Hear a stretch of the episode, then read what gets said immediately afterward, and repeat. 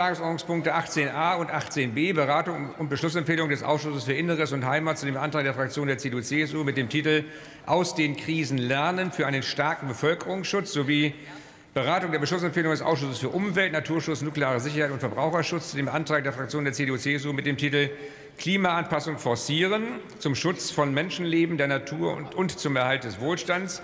Für die Aussprache sind 39 Minuten vereinbart.